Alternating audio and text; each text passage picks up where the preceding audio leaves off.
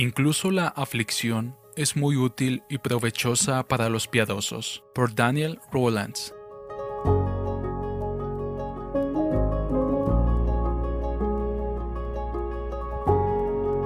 Y sabemos que para los que aman a Dios, todas, todas las cosas cooperan para bien, esto es, para los que son llamados conforme a su propósito. Romanos 8:28. No hagas ninguna excepción, cuando Pablo no hace ninguna. Recuerda que Pablo no exceptúa nada.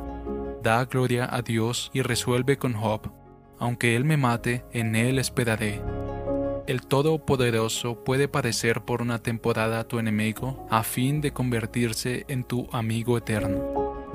Oh creyente, después de todas tus tribulaciones y angustias, debes concluir con David, bueno me es haber sido afligido, para aprender tus estatutos.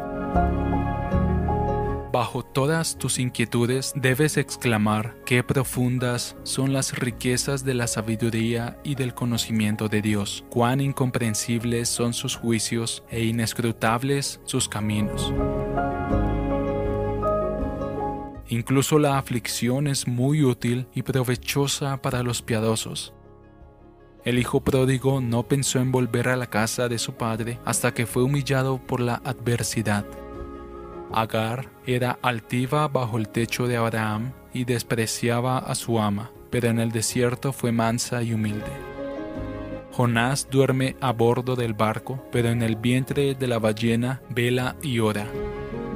Manasés vivió como un libertino en Jerusalén y cometió los más enormes crímenes, pero cuando estuvo encadenado en la prisión de Babilonia, su corazón volvió a buscar al Señor su Dios el dolor corporal y la enfermedad han servido para incitar a muchos a buscar a Cristo, cuando los que gozaban de buena salud no se han preocupado por Él.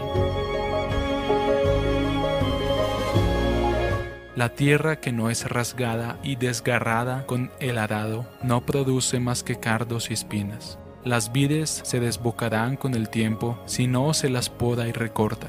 Así, nuestros corazones salvajes estarían invadidos de hierbas sucias y venenosas si el verdadero viñador no frenara a menudo su crecimiento con cruces y problemas santificados. Contempla entonces que todos los caminos del Señor son misericordia y que Dios hace que todas las cosas obren para bien de los que le aman.